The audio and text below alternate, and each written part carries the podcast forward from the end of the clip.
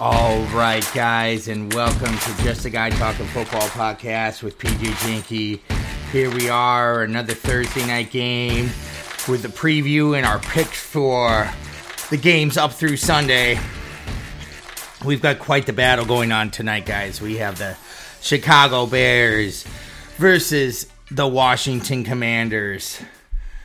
Uh, I'll preview guys this uh, game a little bit. Uh, mostly I'll just kind of point out more the dumpster fire that's going on in Chicago. I, there's rumors coming out that if Eberflus doesn't win this game, that maybe he'll be let go, and that's all well and good. But my question to that is, if you let him go, he's already calling the plays on the defensive side too, because you don't have a defensive coordinator because he left for some crazy reason that we don't even know yet. Supposedly inappropriate action or whatever. It doesn't matter. I'm sure we'll get more about that story sooner or later. But so you don't have a defensive coordinator, so he's calling the defense.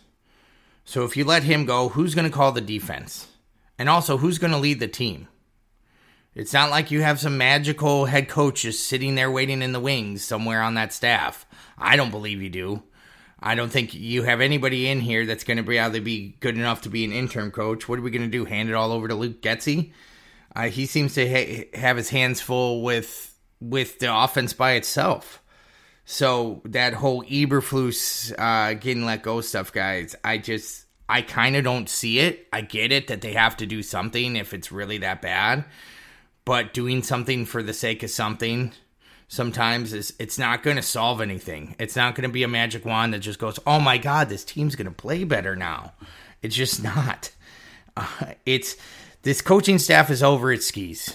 That's that's basically it. And we all know what's probably going to happen is they're probably going to get let go, but I really think that they're probably just going to get let go at the end of the season because I just don't see the purpose of moving things now just the sake of moving things. I just don't know what it's going to happen. I, did, I don't think it's going to light a big enough fire, but hey, I could be wrong, and it's the McCaskey's choice overall. So let's go to a little preview of the game tonight.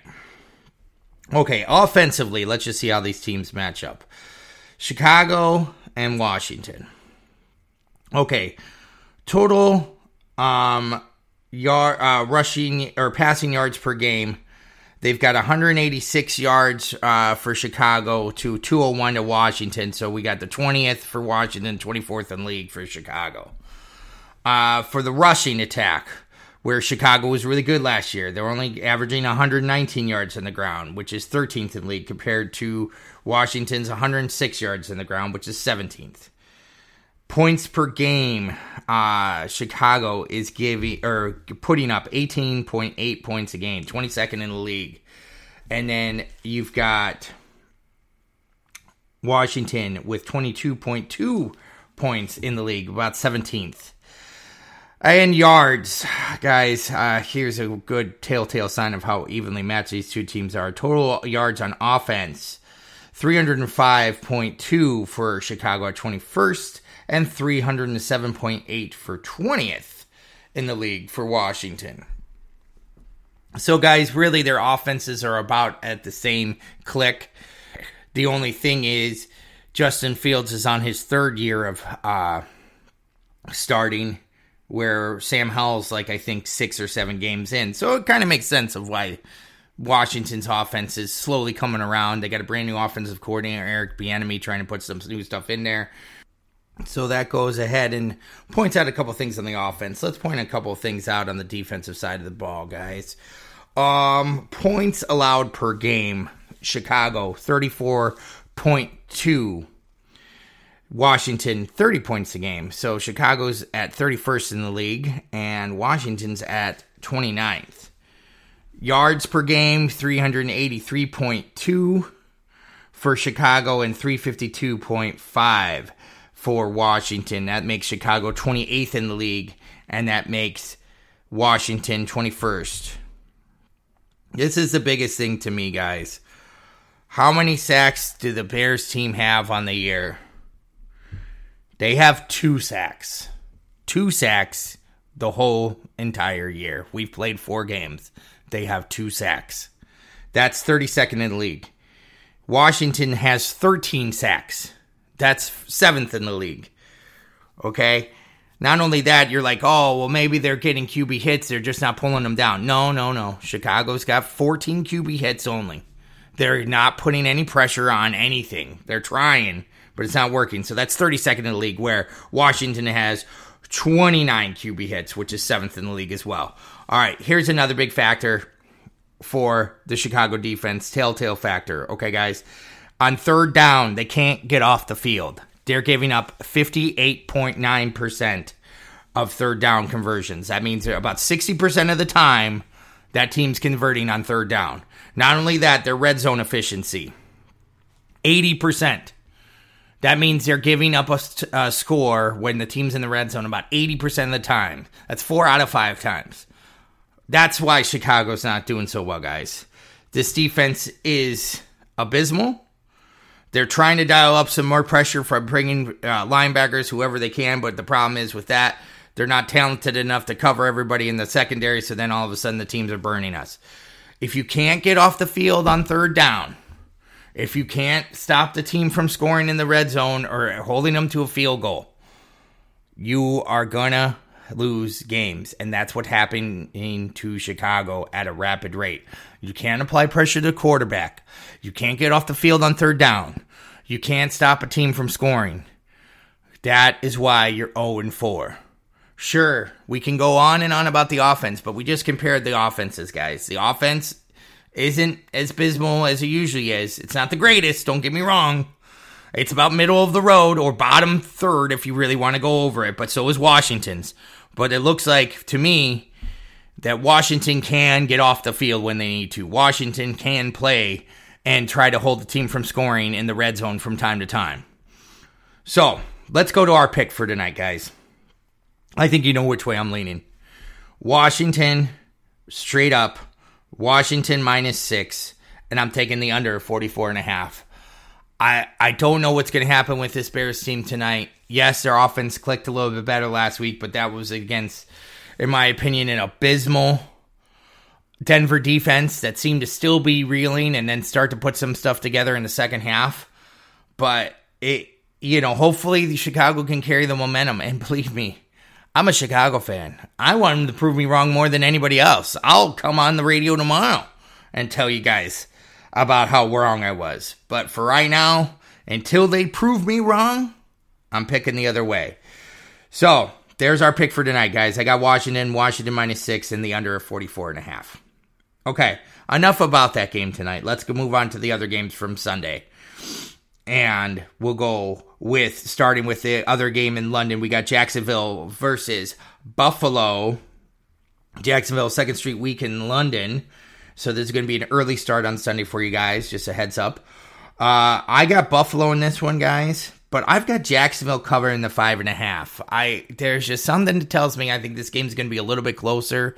I know Buffalo's been blowing the doors off of people lately. Um, I think Jacksonville might might have something for them because I think they've stayed over in London for the week, so I think they're ready. So, and I'm going to take the over 48 in this one. I think it's going to be a shootout affair. I think Buffalo's going to win, but I think it's going to be like a three point game. Okay, next up, a, sneakingly interesting game to me Houston versus Atlanta. This one, you know, at the beginning of the season, you would have asked me, I would have been like, oh, Atlanta all the way. Well, I'm not, guys. Uh, Houston's been playing some really impressive sneaky ball lately, and that's why it's a sneaky game for me. I'm taking Houston in this one, guys. Houston plus two, and then the under of 41. I just think Houston's starting to click, and you guys know my thoughts on Desmond Ridder if you've been listening to the podcast. He's just, I just think they're going to have to make a change on him. I think Houston's going to apply some pressure. I think they're listening to their brand new coach, DeMeco Ryan, and I think Houston's getting ready to play some ball. So, Okay, now moving right along to uh, AFC North matchup in between Baltimore Ravens versus the Pittsburgh Steelers. Baltimore, I think, is going to luck out here and going to encounter another division foe without their quarterback. I don't believe Kenny Pickett's going to play this week, guys. I haven't even seen any of the status updates, but it wasn't looking good. They have a bye week next week. I just think that they're going to go with Trubisky in this one. Let Kenny Pickett sit, get a little bit more rested, get into the bye week, rest up for a couple weeks, and then come back. So, needless to say, if Trubisky is starting, uh, no offense against them. I'm taking Baltimore, guys, straight up. I'm taking Baltimore minus four, and I am taking the under of 38. I think it's going to be a defensive battle. I think Pittsburgh's offense is still trying to seek out its identity. Um, I they're going to have a hard time keep seeking it out with Trubisky uh, behind center, but hard fought game. But I think at the end, Baltimore's got too many uh, offensive weapons on their side to slow down. Okay, next up we got New Orleans versus New England. This one was a tough one for me too, guys. I it's going to be a defensive struggle. I really think so. I think New England got embarrassed last week. It was Bill Belichick's worst loss ever uh, in his coaching career, and for that, I think New England's going to take uh, take care of business this week. Uh, so I got New England straight up. I got New England minus one, so you can kind of tell that the Vegas is like, hey, pick them. Who cares? And I do have the under forty. I do think it's going to be a defensive struggle. I could easily see this game being like, I don't know, 13-10, really. Uh, one score on each side, which doesn't sound thrilling by by any means. All right, let's move along. Carolina versus Detroit. Uh, at Detroit. Here we go. This is how much uh, things are moving in Detroit's direction. Detroit is favored by 10 points. And I'm taking them, guys. I'm taking Detroit. I'm taking the 10 point minus 10. I am taking the under 44 and a half because I think Detroit's defense is going to keep rolling. I think Detroit's going to put up points. I don't think Carolina's going to put up points. All right, I'm drinking that Kool-Aid, Detroit Lions. There you go. So you're favored by 10 and I'm taking you at 10. All right, moving right along. New York Giants versus Miami Dolphins. Oh, Giants, Giants, Giants. You had to catch the Dolphins the week after they got beat by Buffalo. And not only that, beat pretty handily. Oh, Giants, it's not going to be a pretty one for you because I think Miami wants to get back on the winning side of things, and I think they want to get it by, back on the winning side bad. So this is not going to show up well for you. I, I'm taking Miami in this one. I am taking Miami minus 11. Um, and I'm taking the under 40, 48 and a half again. I just, until, until Daniel Jones can show me that he can get into the end zone, which he has not other than one game this year, uh, then I, it, I'm taking the Giants to really put up three to six points. That's all. That's it until they prove otherwise. Okay, move around along. We got Tennessee versus Indianapolis. God, this is a tough division battle, guys. I went back and forth on this one, but I'm going to go with the home team. So I'm going to go with Indy. I'm going to go with Indy plus one and a half. I think they're playing some pretty scrappy football and I am taking the under 43. I just think that this will be a little bit more of a 13 10, 17 13 game. So that's where I'm leaning. We'll see if Tennessee can repeat its performance from last week. I don't know if they can, but let's see what happens. Okay, next up, we got Cincy versus Arizona. Now, you would have asked me in the beginning of this season, I would have been like, well, Cincinnati, of course. Why not? What, they're going to kill Arizona. Well, guys, that then we played four games, and I've seen how Cincy looks, and I see how Joe Burrow looks. And guys, I'm I'm going Arizona in this one. Another upset. Uh, I'm going Arizona. I'm taking Arizona plus three. I am taking the under 44 and a half. Really, guys, I know Cincy won two weeks ago against the Rams, and their defense played pretty tough. Cincy's not putting up any points though so far, guys. I, I mean, they've had two games where they've only put up three points. Arizona's been putting up points. They can put up points. They've been actually playing some ball. You know, if they were supposed to be tanking, I don't think the the Arizona Cardinals got the memo. So I'm just gonna tell you this, guys. I'm taking Arizona for the upset in this one, and I don't really even think it's that much of an upset anymore. I mean, Cincy's just not playing good. And until they start playing good, this is where you go. You're going to probably lose to Arizona in Arizona. All right. Next up, we got the Philadelphia Eagles uh, traveling to visit the Los Angeles Rams. Uh, I know the Eagles have been playing up and down got ball guys. I get it, but I still think that the Eagles are overall a better team than the Rams. And here's the other thing: I, the defensive line of the Eagles is going to eat, eat that offensive line for the Rams alive. It could be bad Stafford's already being hobbled around, being carried to the line like uh, Byron Leftwich was at that Marshall game when he broke his leg. It could be like that again, but they might need a wheelchair soon. So I'm taking Philly to win. I, for some reason, I don't know why, I'm getting this gut feeling that the Rams are are going to keep it close though because that's how the Eagles have been playing. So I'm taking the Rams plus four and a half. And I'm taking the under 50.5 because that's a lot of points. I just think that we're going to see we're going to see like a 27-24 game or something. Something silly like that. But needless to say, Eagles win at the end of this one, guys. All right.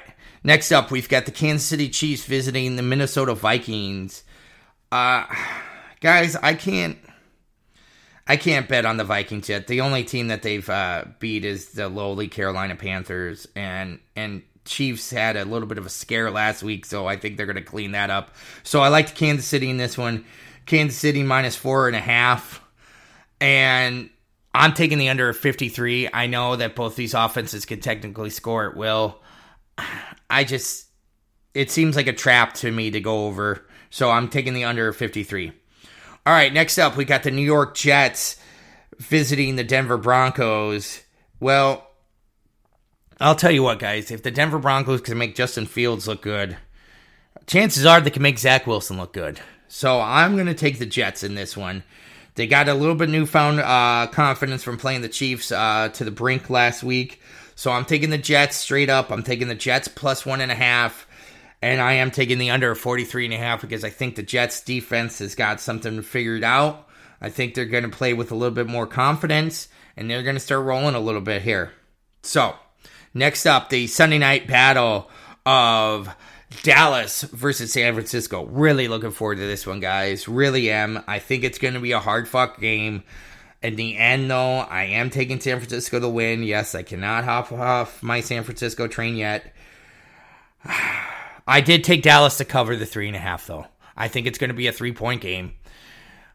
It's a tough one to say because I kind of think San Francisco, it's either going to be really tight or San Francisco's blowing the doors off of them.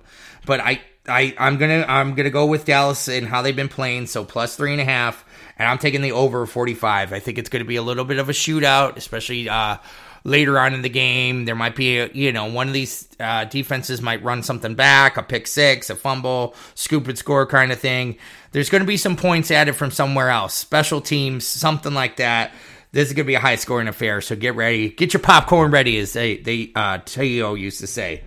All right, guys, that's what we got for the Thursday preview. Tune in. We'll uh, preview or go over the game from tonight's game tomorrow and go over any little facts that we saw. But other than that, guys, thank you for joining Just a Guy Talking Football podcast with PG Janky. And I'm out.